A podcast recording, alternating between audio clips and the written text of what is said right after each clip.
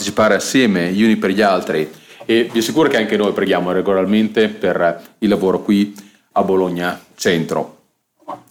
Il testo che guarderemo assieme oggi si trova nella lettera agli Ebrei, capitolo 12, i versetti da 1 a 3. Quindi Ebrei 12 da 1 a 3. Questo è il testo che guarderemo assieme.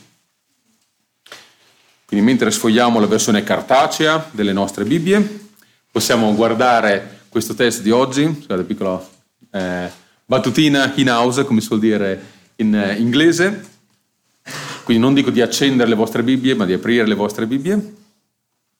Quindi Ebrei 12 da 1 a 3. Però prima di andare al nostro testo, mentre ancora lo state cercando, vi voglio fare una domanda. Ed è una domanda non retorica, quindi mi aspetto interazioni, mi aspetto risposte. Chi è chi sa dirmi chi è Filippo Tortu? Filippo Tortu. Ok. Sardo, ok. Di origine di famiglia, ma è nato a Milano, quindi è milanese. Podista, ok. Esatto, esatto, ok. Quindi è un ragazzo intanto perché è nato a Milano, ribadisco nonostante il cognome sardo, il 15 giugno del 1998. È un podista e al momento ha il primato di essere l'italiano più veloce di sempre. Quindi Filippo Tortu è l'italiano più veloce di sempre. È il primatista nazionale dei 100 metri piani con il tempo di 9 secondi e 99 decimi. Quindi è l'italiano più veloce di sempre. Lui è riuscito appunto a scendere sotto i 10 secondi di velocità. E qual è il suo sogno? Chi è che sa qual è il sogno di Filippo Tortu? è collegato con la musica, infatti, allora potremmo dire che è collegato con la canzone Dream On degli Aerosmith, quindi c'è quel collegamento, però qual è il sogno di Filippo Tortu? Che cosa succederà l'anno prossimo? Di evento sportivo grandissimo? Le Olimpiadi, grazie, ok. Quindi è facilissimo. Allora, se non sapete niente di sport o anche di musica, basta guardare la TV. Lo spot della Fastweb ci racconta qual è il sogno di Filippo Tortu. Lui è il testimonial della Fastweb, non faccio pubblicità, eh? non, è, non, sto, non, è, che ricevo soldi dalla Fastweb per questo, però se guardate quella eh, pubblicità televisiva, ci dice che il sogno di Filippo è di partecipare e magari vincere le Olimpiadi del 2020. E quindi proviamo a entrare in questo clima sportivo, quindi l'idea di queste competizioni che si svolgono, e proviamo noi a metterci un attimino nei panni di Filippo. Se noi ci trovassimo a correre i 100 metri piani in uno stadio stracolmo di persone che ci guardano, ok, non pensiamo tanto alla nostra forma fisica, quindi non guardate me in questo momento, però pensiamoci di immaginarci in quel contesto. Uno stadio stracolmo di persone che fanno il tifo per noi. Tanti milioni di persone che ci guardano in televisione. Come ci sentiremmo? Andiamo quindi a leggere il nostro testo. Ebrei 12, da 1 a 3. Ovviamente entriamo nel mezzo di un discorso, ma dopo lo andremo a approfondire. E l'autore ci dice, anche noi dunque, poiché siamo circondati da una così grande schiera di testimoni, deponiamo ogni peso e il peccato che così facilmente ci avvolge e corriamo con perseveranza la gara che ci è proposta, fissando lo sguardo su Gesù colui che crea la fede e la rende perfetta. Per la gioia che gli era posta dinanzi, egli sopportò la croce, disprezzando l'infamia, e si è seduto alla destra del trono di Dio. Considerate perciò colui che ha sopportato una simile ostilità contro la sua persona da parte dei peccatori, affinché non vi stanchiate perdendovi d'animo. Ok, questo testo in che contesto più ampio si trova? Qui l'autore della lettera agli ebrei, nel capitolo precedente, quindi il famosissimo capitolo 11 della lettera agli ebrei, potremmo dire che si è messo nei panni di una guida nel museo dell'Antico Testamento. Ci ha aperto le porte a questa bellissima galleria e di solito il titoletto che si trova nelle nostre Bibbie la chiama Gli eroi della fede. Titolo abbastanza fuorviante, perché se noi andiamo a guardare e siamo familiari con tutte queste storie dell'Antico Testamento. Se noi in questo momento entrassimo in questa galleria, vediamo tutte queste sculture, quadri, che ci raccontano le storie di queste persone, di questi uomini e donne che ci hanno preceduto nella storia della Chiesa, diremmo che sotto tanti aspetti sono tutto tranne che eroi. Anzi, potremmo dire che tutti gli elementi che hanno contraddistinto la storia di ognuno di loro è piena di fallimenti, di bugie, di menzogne, di aver incasinato la loro vita nel modo più possibile. Però c'è qualcosa che li ha contraddistinti tutti quanti, il modo in cui ci vengono presentati, e cioè che se noi entrassimo in questa galleria vedremo che lo sguardo di ogni singolo quadro, di ogni singola scultura, punta verso un punto esatto della sala. Il loro sguardo punta verso Cristo. È di Cristo che ci parla la storia di ognuno di questi uomini e donne dell'Antico Testamento che ci hanno preceduto. La nostra attenzione viene immediatamente attirata verso questo centro. E così se guardate la pagina precedente nelle vostre Bibbie, vediamo il modo in cui l'autore delle tre ebrei ha concluso questo capitolo 11. Andiamo al versetto 13. Quindi cosa dice il versetto 13? Tutti costoro, in questo elenco che fa prima, quindi ebrei 11-13, tutti costoro sono morti nella fede senza ricevere le cose promesse, ma le hanno vedute e salutate da lontano, confessando di essere forestieri e pellegrini sulla terra. Saltiamo al versetto 39, sempre del capitolo 11. Continua a dire, tutti costoro, pur avendo avuto buona testimonianza per la loro fede, non ottennero ciò che era stato promesso. Versetto 40, sempre il capitolo 11, perché? Perché non hanno ottenuto quello che gli era stato promesso? E qui c'è una risposta incredibile. Perché Dio aveva in vista per noi qualcosa di meglio, in modo che loro non giungessero alla perfezione senza di noi.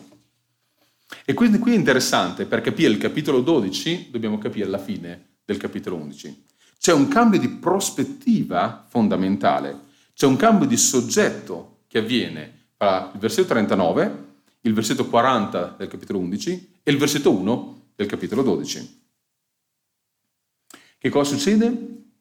Succede che questa guida, come abbiamo detto, in questo museo dell'Antico Testamento, in questa galleria dei cosiddetti eroi della fede, passa dal dire tutti costoro e poi cambia il soggetto.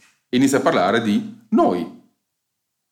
Tutti costoro hanno vissuto nell'era della promessa, noi viviamo nell'era dell'adempimento. Tutti costoro, per fede, siamo familiari con il capitolo precedente, conquistarono regni, chiusero le, falci, le fauci dei leoni, spensero la violenza del fuoco, divennero forti in guerra, misero in fuga eserciti stranieri.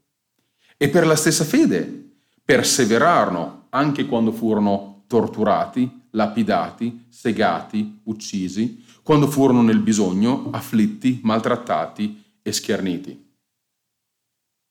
Ma noi, dice il nostro testo, abbiamo ricevuto qualcosa di più, qualcosa di meglio. Noi abbiamo ricevuto la completezza a cui loro guardavano. E cos'è? Cristo. Noi siamo in Cristo che si rivela e ci rivela tutta la pienezza della Trinità. E così è interessante, no? Perché questo autore della lettera agli ebrei, quando inizia a parlare del noi, smette di essere un narratore esterno che ci racconta delle storie, ma si mette anche lui in gioco. Infatti, come inizia il versetto 1 del capitolo 12? Dice, anche voi dunque? No, dice anche noi dunque. Adesso lui è parte del soggetto. Anche noi dunque, poiché siamo circondati da una così grande schiera di testimoni. Quindi interessante, no? Adesso l'autore della lettera agli ebrei dice di essere uno di noi. E quindi visto che, visto che è uno di noi, sa quanto sia facile stancarsi e perdersi d'animo. È versetto 3. E così ci offre tre imperativi essenziali per capire che cosa vuol dire vivere il Vangelo nella gara della vita di tutti i giorni. E questi saranno i nostri tre punti. Il primo imperativo è deponiamo ogni peso e il peccato. Secondo imperativo, corriamo con perseveranza. Terzo imperativo, fissiamo lo sguardo su Gesù. Quindi andiamo al nostro primo punto, deponiamo ogni peso e il peccato. Torniamo a leggere il versetto 1 di Ebrei 12. Anche noi, dunque, poiché siamo circondati da una così grande schiera di testimoni, deponiamo ogni peso e il peccato che così facilmente ci avvolge. Ok, torniamo a immergerci nel clima delle Olimpiadi. Che cosa avviene prima dell'inizio di ogni gara sportiva, di ogni competizione? Che cosa succede? Scusa? La preparazione, certo, però se pensiamo però a quello che guardiamo in televisione, che cosa c'è prima di tutte le competizioni? C'è una cerimonia, no? Che cosa succede in questa cerimonia? La famosa cerimonia di apertura dei giochi olimpici? Esattamente, c'è la sfilata di tutti quanti gli atleti.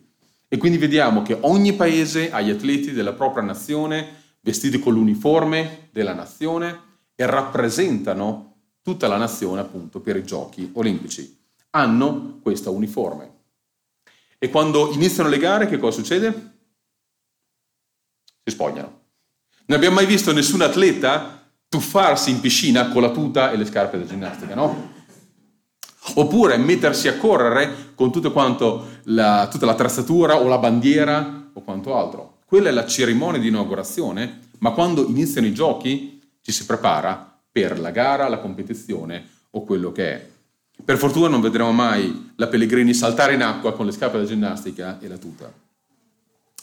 Ok, lo stesso vale anche per noi. Non possiamo pensare di entrare e di affrontare la gara della fede appesantiti.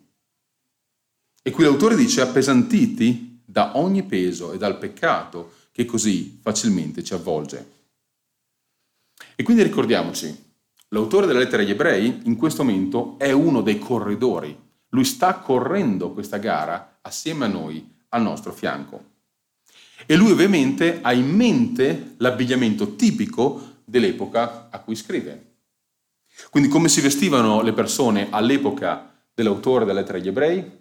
Avevano queste tuniche, tante culture diverse, beh, bene o male quello era l'abito, queste tuniche fermate da una corda in vita e se all'improvviso ce n'era un'emergenza, si doveva correre, che cosa si faceva? Si prendeva la tunica da un lato all'altro, la si rimboccava dentro la cintura e si correva. È comodo correre così secondo voi? Poco. È un'emergenza quella. Quello non è il modo in cui ci si prepara a una gara. Quindi quando le Olimpiadi sono nate, già all'epoca c'era un modo di vestirsi per le gare non si andava vestiti come tutti quanti i giorni. Quindi non si parla di un'emergenza, ma si parla di essere pronti. Filippo Tortu si prepara regolarmente per arrivare alle Olimpiadi. È una gara a cui si lavora anni di anticipo per essere pronti fisicamente e mentalmente per quella gara. Altrimenti Possiamo immaginarci Filippo che corre i 100 metri piani con una tunica rimboccata dentro una cintura? No. Prima o poi cosa succede? Un lembo si scioglierà, qualcosa succede, finisce in mezzo alle gambe e si cade in maniera rovinosa. Per chi conosce un po' la storia di Filippo, c'è appunto un filmato in cui fa vedere l'incidente gravissimo in cui lui è stato coinvolto all'inizio della sua carriera, in cui è caduto malamente proprio eh, quando si apprestava ad arrivare alla fine della corsa e si è fratturato entrambi i polsi per il modo in cui è caduto. Quindi capiamo che una caduta non è quello che si vuole. Essere rallentati, appesantiti, non è il modo in cui ci si prepara alla gara. E quindi che cosa dice? L'imperativo? Deponiamo ogni peso e il peccato che così facilmente ci avvolge. Perché fa questa definizione? Perché l'autore della lettera agli ebrei parla di peso e di peccato? Secondo voi che differenza c'è? Se usa queste affermazioni ci deve essere una differenza. Che cos'è un peso e che cos'è un peccato? Facile, non è alta teologia, non preoccupatevi. Che cos'è un peso, secondo voi? Potrebbe essere una distrazione non in sé male. Esattamente. Esattamente. Quindi qui l'autore ci aiuta a capire questa grande dif- differenza, distinzione. Ci sono tantissime cose nella nostra vita che di per sé non sono sbagliate, non c'è niente di male in tutto quello. Anzi, di per sé possono essere intrinsecamente buone e legittime. Però è il mio atteggiamento nei loro confronti ad essere sbagliato. E quindi sono io che trasformo queste cose di per sé buone, giuste e legittime in qualcosa che invece mi può rallentare. In qualcosa che mi può rallentare nella mia crescita spirituale. Qualcosa che può indebolire la mia fede, che può smorzare la mia passione, che può affievolire la mia visione per l'evangelizzazione, per la missione. Delle cose buone che io trasformo in schiavitù. E non voglio fare un elenco, sono tantissime cose che possono diventare un peso. Il sabato sera fuori fino a tardi, o quanto si sta bene la domenica mattina a letto, quando anche piove. Uno sport, un hobby, un lavoro, un corso di studi, un'amicizia, la famiglia può diventare un peso. Però se siamo onesti, io so benissimo che cosa ho fatto diventare un peso nella mia vita. Lo sappiamo quali sono le cose che non stiamo gestendo o affrontando bene. E quindi so che è un atteggiamento che io stesso sono chiamato a cambiare e mi devo liberare di questo peso. Quindi sto dicendo non è l'oggetto in sé per sé, ma è il mio atteggiamento nei confronti di questo. Perché altrimenti io farò diventare questa cosa un freno nella mia crescita spirituale, per la mia testimonianza. E lo devo fare subito. Ok, questo è un peso. Che cos'è il peccato? Molto facile. O forse no. Che cos'è un peccato? Che cosa spiego il peccato? In che modo spiego il peccato a qualcuno che non è familiare con il linguaggio biblico? A che peccato oggi piove? No, non è questo, no? Andiamo a leggere Luca 21, 34. È quello che Gesù stesso spiega. Ed è interessante il modo in cui spiega il concetto del peccato con le stesse analogie. Quindi Luca 21, 34. Luca 21, 34, Gesù ha detto, badate a voi stessi, perché i vostri cuori non siano intorpiditi da stravizio, da ubriachezza, dalle ansiose preoccupazioni di questa vita, e che quel giorno vi venga addosso all'improvviso come un laccio. Questa è una buona definizione di peccato. Quindi pensiamoci, in modo molto semplice, tutto quello che infrange i dieci comandamenti e che non riflette il loro scopo. Tutto quello che è chiaramente condannato dalla parola di Dio e che non è in linea con essa. Tutto ciò che Gesù non farebbe. Il famoso braccialetto, che cosa farebbe Gesù? Eh, però è una buona regola da ricordarci. Tutto quello che Gesù non farebbe e quello che sappiamo che lui non approverebbe è peccato. Io so che cos'è peccato nella mia vita. E quindi ho bisogno di identificarlo e di abbandonarlo. E anche qui l'imperativo è di farlo subito.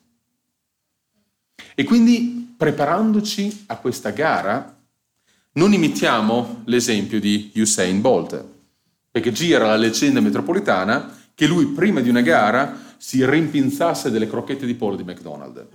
Faccio fatica a immaginarmelo, però gira questa voce e sembra anche vera. Quindi non seguiamo il suo esempio, anche se lui vinceva. Ma c'è qualcosa di più, no? Che dobbiamo imparare. Se noi guardiamo appunto, vi invito a farlo con eh, un po' di tempo, a riguardare a tutto questo bellissimo riassunto dell'Antico Testamento che troviamo in Ebrei 11. Se noi vogliamo imparare una lezione da questa galleria dei cosiddetti eroi della fede, è proprio questa. Con le nostre forze e con la nostra volontà non riusciremo mai a fare niente del genere. Noi non riusciamo con la nostra autodisciplina a deporre questi pesi ed abbandonare il peccato. Non voglio fare l'esperimento di chiedere di alzare la mano a chi ci è riuscito, perché penso che serve poche mani alzate, no? Quindi che cosa impariamo su questo? Perché ci viene dato un imperativo che poi non riusciamo a fare. Perché ci dice appunto che è solo quando siamo in Cristo che possiamo affrontare ogni giorno questa battaglia con noi stessi e con il peccato che così facilmente ci avvolge. È solo quando riponiamo la nostra fede in Cristo che allora possiamo fare un'affermazione tanto coraggiosa quanto quello che Paolo dice in Filippesi 4:13. Io posso ogni cosa in colui che mi fortifica. E infatti lo stesso Paolo ha detto poco prima in Filippesi 3, 12, 14, non che io abbia già ottenuto tutto questo o sia già arrivato alla perfezione, ma proseguo il cammino per cercare di afferrare ciò per cui sono anche stato afferrato da Cristo Gesù. Io non ritengo di averlo già afferrato, ma una cosa faccio, dimenticando le cose che stanno dietro e protendendomi verso quelle che stanno davanti, corro verso la meta per ottenere il premio della celeste vocazione di Dio in Cristo Gesù. Quindi questo è il primo imperativo. Andiamo al secondo imperativo. Corriamo con perseveranza.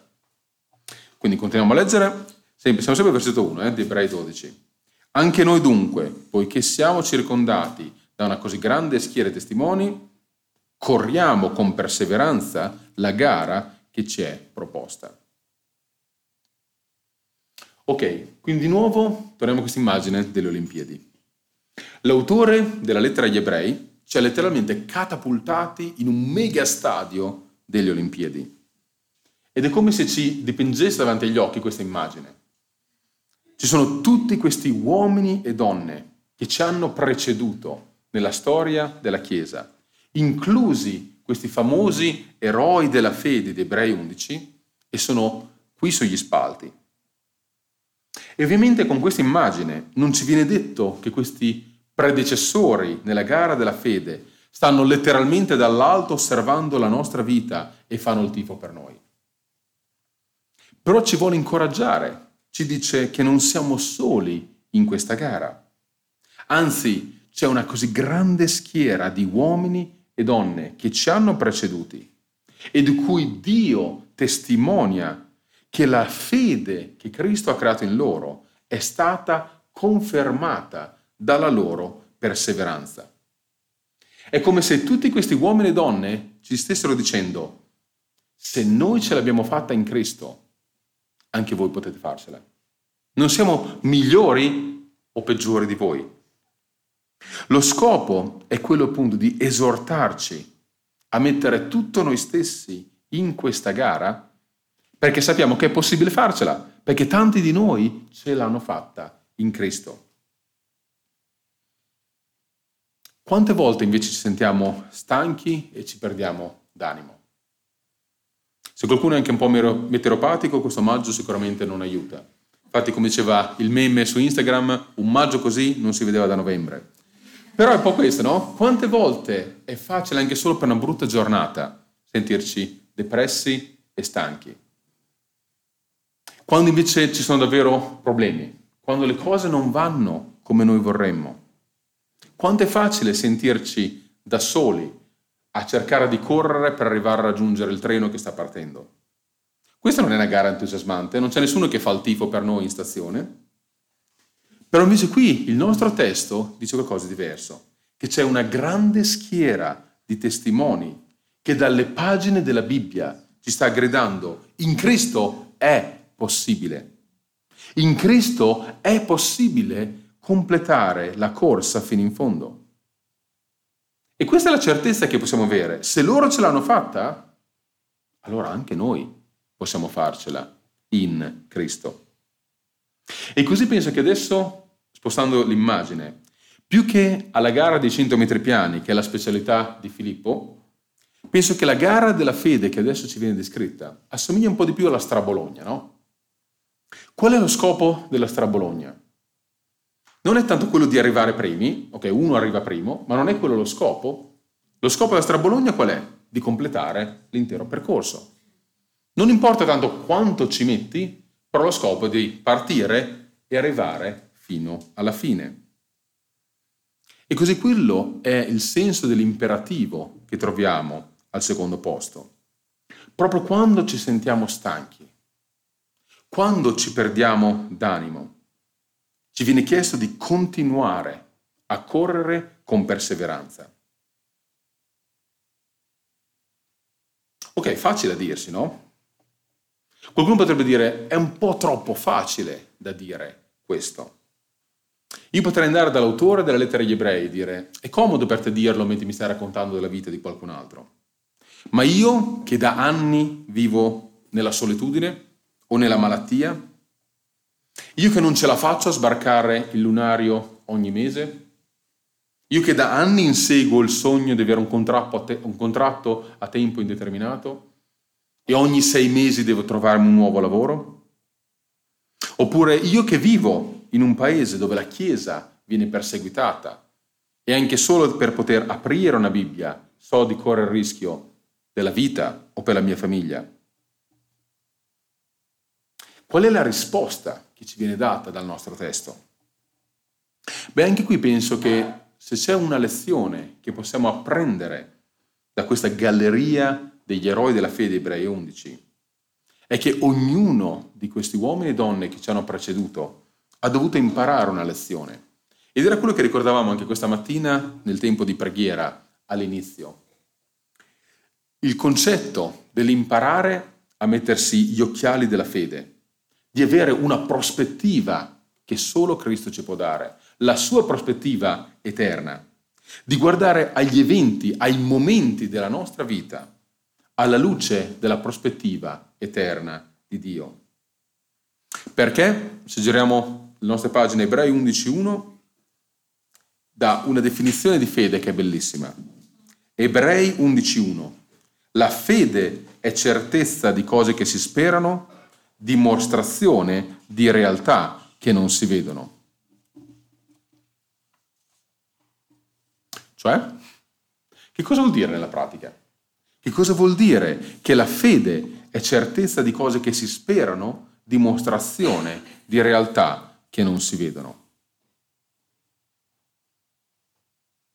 Se io dovessi mettere questo nella pratica o se volessi spiegarlo a qualcuno, che cosa vuol dire che la fede è questo?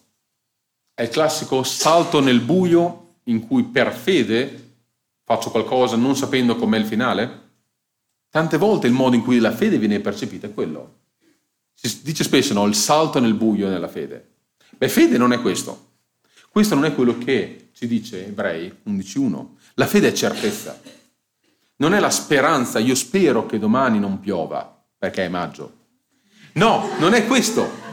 La fede è io so che c'è il sole dietro le nuvole. Io ho questa certezza. Ci sono queste nuvole in mezzo, io non vedo il sole, ma so che il sole c'è. Questa è la fede. Questo è quello che Paolo dice, leggo io per voi, in 2 Corinzi 4, da 16 a 18. Paolo dice, non ci scoraggiamo, ma anche se il nostro uomo esteriore si va disfacendo, il nostro uomo interiore si rinnova di giorno in giorno.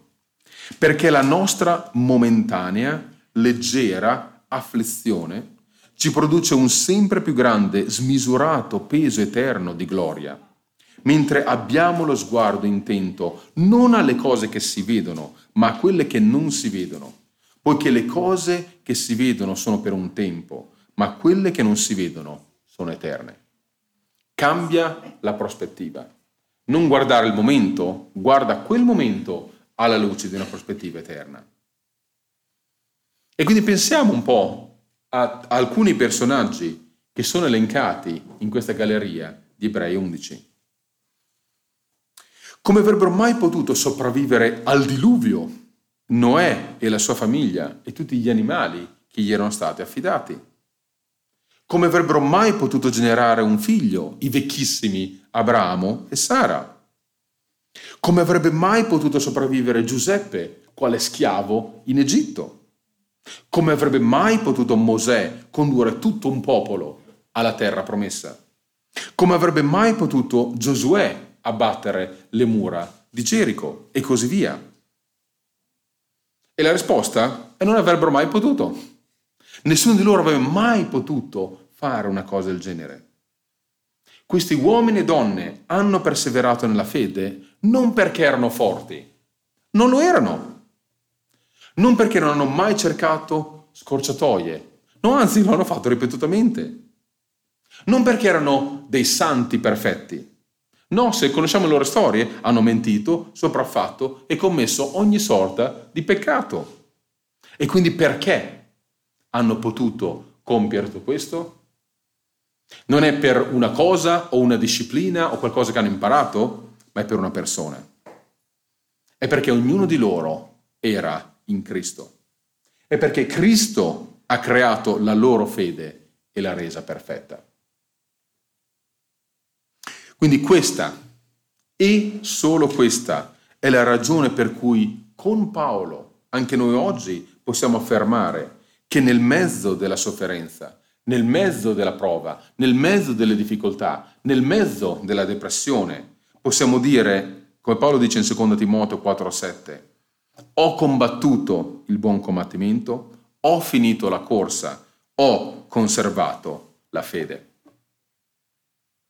in Cristo, perché è Lui che ha creato la fede e l'ha resa perfetta.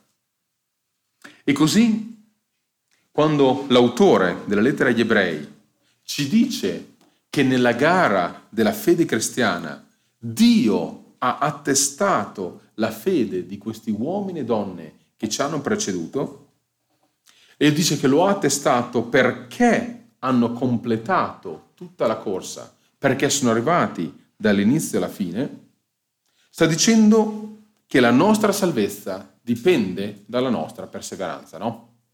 E questa è l'affermazione che dice l'autore delle lettere agli ebrei. La nostra fede dipende dalla nostra perseveranza. No, grazie. Spero di avere una un risposta più convinta, però sì, grazie Daniele. No, ovviamente non è questo. Se noi facciamo questo, invertiamo conversione e santificazione. Non è quello che sta dicendo. Altrimenti starebbe appunto insegnando una salvezza per opere.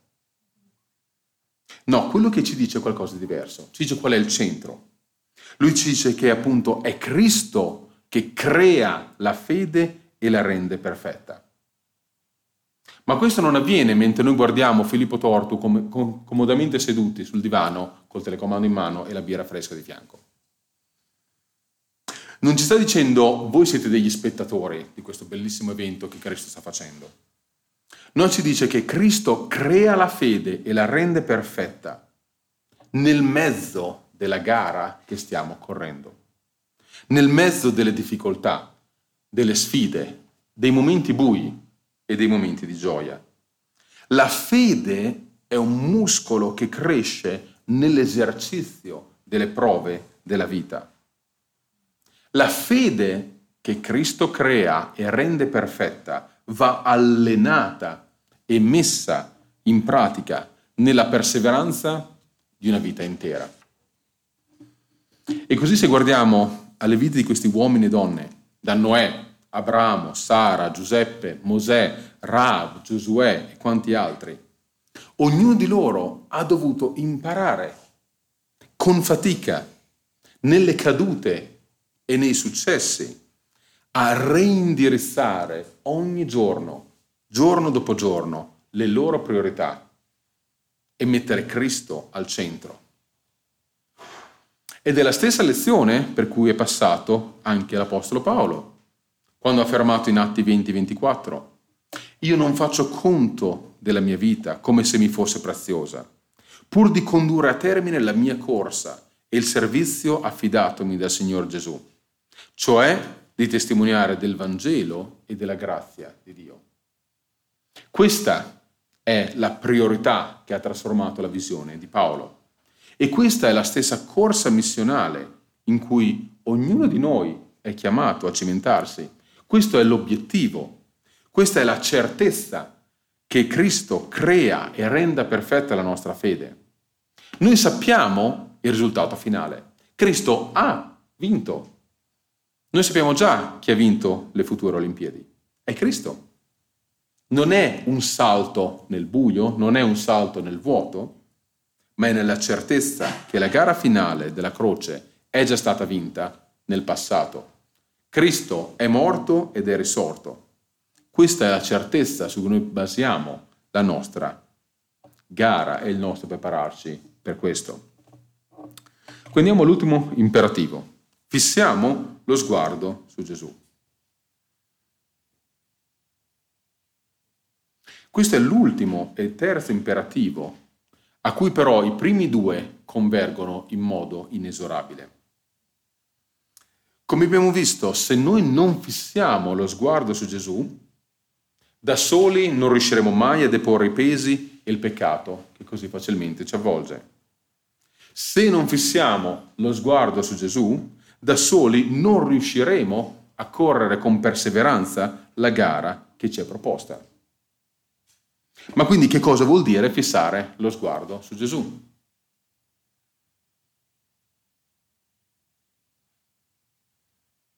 Beh, prima di tutto significa ricordarci che Gesù stesso ha corso questa gara della fede.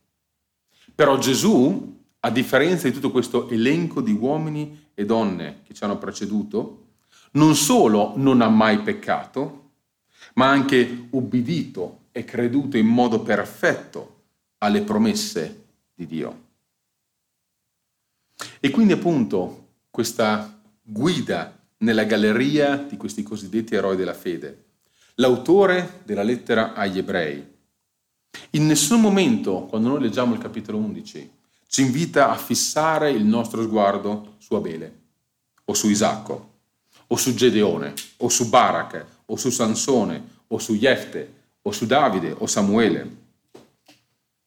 No, ci dice che se vogliamo completare la gara della fede, Cristo è l'unico su cui possiamo fissare il nostro sguardo. Gesù è il modello di fede che dobbiamo imitare. Ma Gesù non è solo un esempio da seguire, ma è anche il soggetto del nostro prepararci, è il soggetto della nostra considerazione. Il versetto 3 di Ebrei 12. Considerate perciò colui che ha sopportato una simile ostilità contro la sua persona da parte dei peccatori. Io non vi conosco in modo perfetto. Io non so come vi sentite questa mattina. Però so che se qualcuno si sente in forma e pronto per l'azione, oppure stanco, solo, malato, povero, perseguitato, io posso dire il nostro Signore ha percorso la stessa strada di dolore prima di noi e lo ha fatto proprio con l'obiettivo di salvare noi peccatori, pagando sulla croce il prezzo per il mio e per il nostro peccato. Ebrei 12.2 Per la gioia che gli era posta dinanzi, egli sopportò la croce, disprezzando l'infamia, e si è seduto alla destra del trono di Dio. Questa è la meta che ha guidato ogni azione di Cristo. In quanto lui ha visto la gioia prima dell'infamia della croce. E quindi in queste poche parole, pensiamo davvero, in un versetto, l'autore della lettera agli ebrei ci riassume l'intero Vangelo, ci presenta l'intero ministero di Cristo su questa terra, la sua vita dalla nascita alla morte in croce, dalla resurrezione alla glorificazione alla destra del Padre. E che cosa ha guidato ogni singolo pensiero, ogni singola azione di Cristo? Non è stata una gioia egoistica, ma è la gioia della redenzione che lui ha acquistato sulla croce per ognuno di noi. E quante immagini ci sono nel Vangelo per descrivere questo? È la gioia del pastore di fronte alla pecora ritrovata, del contadino di fronte all'abbondante raccolto del suo campo, del re di fronte al regno che si è conquistato, dello sposo di fronte alla sposa che ha davanti a sé. Però guardiamo davvero la portata di quello che ci viene detto. Ci dice che noi oggi, qui a Forte Torre, nel centro di Bologna, siamo il motivo della gioia di Cristo. Noi siamo il motivo della gioia di Cristo, per la quale ha sopportato l'ostilità contro la sua persona da parte di noi peccatori. Ha sopportato la croce, disprezzando l'infamia, e per quella gioia si è seduto alla destra del trono di Dio. E quindi, come dicevo, con più calma vi invito a leggere il capitolo 11 degli Ebrei, a confrontarci con tutte queste storie dell'Antico Testamento. E andando a leggere quello, io penso che potremmo anche pensare questo. Beh, la mia fede non potrà mai essere grande come quella di Noè, che ha affrontato tutta la preparazione al diluvio e essere disprezzato dall'intera popolazione mondiale. Come potrebbe mai la mia fede essere tanto grande quella di Abramo o quella di Mosè? E in questo momento tu, autore della lettera agli ebrei, mi dici che io devo avere la stessa fede di Cristo? Cristo è il modello della mia fede? Ma se io non mi sento all'altezza di Mosè, come potrò mai avere Cristo come modello della mia fede? E come dicevamo, la risposta a questo è sempre di uscire da quello che io cerco di fare, che mi sforzo di fare, per trovare la mia identità, in chi io sono in Cristo. Come dicevamo, Gesù non è un esempio da seguire solamente, non è solo il soggetto delle mie considerazioni, ma soprattutto, e la chiave nel versetto 2, è colui che crea la fede e la rende perfetta. Negli ostacoli della gara della fede. Quando cadiamo, quando ci perdiamo d'animo, o peggio ancora, e sottolineo, peggio ancora, quando proviamo a farcela da soli, quando proviamo a trovare in noi stessi le nostre forze, qui ci ricorda che dobbiamo fissare il nostro sguardo su Gesù. Alziamo lo sguardo a noi stessi e puntiamolo a Cristo. Perché, e questo ve lo posso dire con certezza, non esiste alcuna fede che possa perseverare fino alla fine della gara se non è stata creata da Cristo e sostenuta da Cristo. Questa è la certezza che Paolo diceva in Filippesi 1.6. Io ho questa fiducia che colui che ha cominciato in voi un'opera buona la compirà a compimento fino al giorno di Cristo Gesù. È solo Cristo Gesù che può portare a compimento questo. Però andiamo alla conclusione. Ok, in che modo ci lasciamo questa mattina dopo questo incredibile testo? Pensiamo alle nostre vite. E in cui se io devo essere onesto, se io mi guardo in questo momento più che a un Filippo Tortu che si prepara per le Olimpiadi, io mi sento più un ragioniere Ugo Fantozzi per le Olimpiadi aziendali non mi sento forte, non mi sento pronto, non mi sento preparato. E quindi qual è la domanda che l'autore della lettera agli ebrei mi lascia? Mi chiede, ok, dove stai guardando allora? Dov'è puntato il tuo sguardo? Perché è quando il nostro sguardo è fisso su noi stessi che sicuramente ci stancheremo, ci perderemo d'animo, e ci sentiremo sopraffatti. Mentre solo quando noi fissiamo il nostro sguardo su Cristo, che possiamo correre con perseveranza la gara della fede di ogni giorno. E c'è un elemento fondamentale in tutti questi versetti, che se perdiamo di vista, perdiamo di vista qualcosa di importante. Ognuno di questi imperativi a chi è rivolto?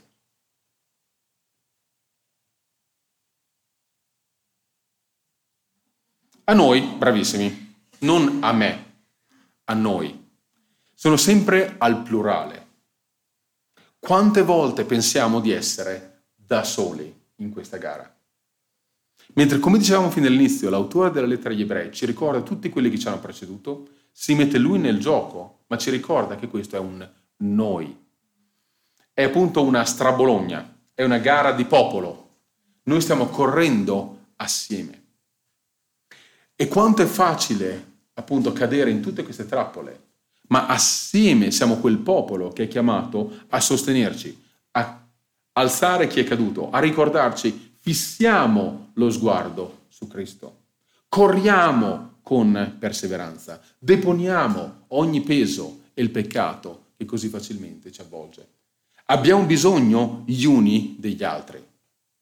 Abbiamo bisogno di essere un popolo che assieme fissa il proprio sguardo su Cristo, di ricordarci gli uni e gli altri. È solo Gesù che può creare la fede, renderla perfetta. Ed è assieme che ci concentriamo su questo, avendo questo come obiettivo. E quindi queste sono le due domande che possiamo porci alla fine di oggi. Questa è l'app che possiamo scaricare da questa lezione, l'applicazione che ci portiamo a casa. E lo vorrei lasciare appunto sotto forma di domande. E ha una valenza sia personale che insieme come popolo. Quindi chiediamoci questo, quanto cristocentrico è il mio sguardo? Quando affronto le scelte che avrò domani al lavoro, nello studio, nella famiglia, quando affronto gli ostacoli della vita, chi guardo in quel momento? Ma pensiamolo come popolo. Quanto cristocentrico è lo sguardo della Chiesa Forte Torre, della Chiesa di Cristo, nei tanti contesti dove Cristo ci ha posto. Quando leggo la parola di Dio, quando do l'offerta o restituisco i soldi che sono di Cristo, quando sto lodando, quando siamo assieme nel pianificare il modo in cui vogliamo raggiungere Bologna Centro, l'Emilia Romagna, l'Italia, fino all'estremità della terra. Chi è al centro del nostro sguardo? Quando le sfide sono troppe, quando sembra che non abbiamo le forze, le risorse, le finanze per affrontare tutto questo, a chi stiamo guardando? Perché la risposta finale è sempre questa. Tutto dipende dalla nostra unione con Cristo. È solo quando siamo in Cristo che siamo più che vincitori.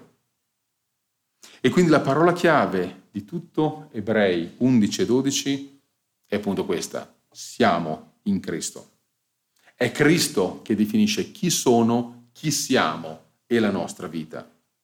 Perché se ognuno di noi è individualmente chiamato ed equipaggiato da Cristo per correre con perseveranza dall'inizio alla fine la gara della fede, è solo quando siamo insieme come parte integrante del popolo di Cristo, come espressione locale, insieme alle altre chiese di Bologna provincia, insieme a tutti i credenti della Chiesa perseguitata, del resto del mondo, che insieme possiamo rispondere con certezza sì ad ognuno di questi imperativi, che insieme siamo chiamati a condurre a termine la nostra corsa e il grande mandato che il Cristo risorto ha lasciato alla sua Chiesa. E questa è la certezza con cui voglio lasciarci. Le parole di Gesù risorto in Matteo 28, 18, 20 quando Gesù parla ai discepoli, ma sta parlando a noi Chiesa di oggi.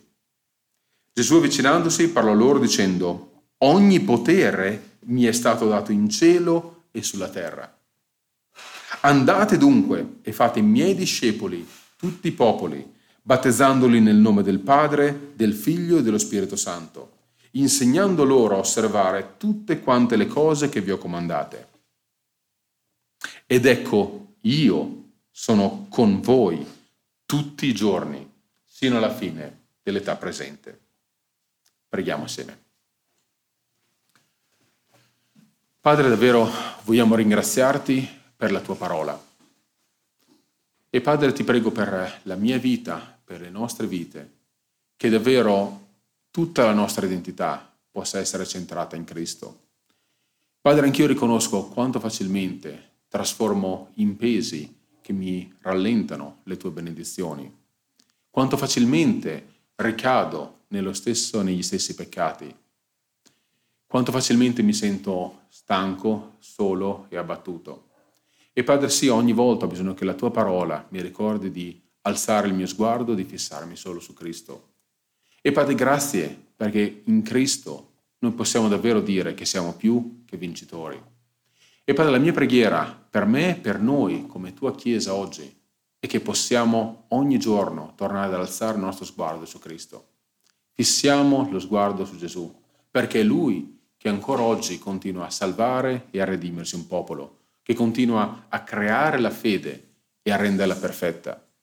E Padre, grazie perché ci hai messo assieme a correre questa gara della fede Ogni giorno tu ci metti assieme per rafforzarci, incoraggiarci, edificarci, crescere assieme gli uni agli altri. E grazie perché ci dai la certezza della vittoria finale. Cristo ha già vinto, ha già conquistato la corona, ha già vinto la gara.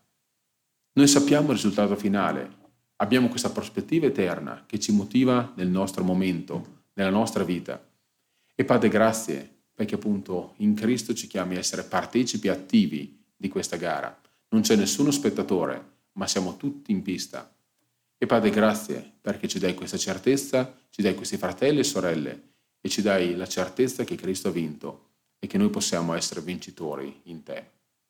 Padre, grazie per Gesù e per la gara che ci hai posto avanti di portare la tua parola fino all'estremità della terra. Nel nome di Gesù. Amen.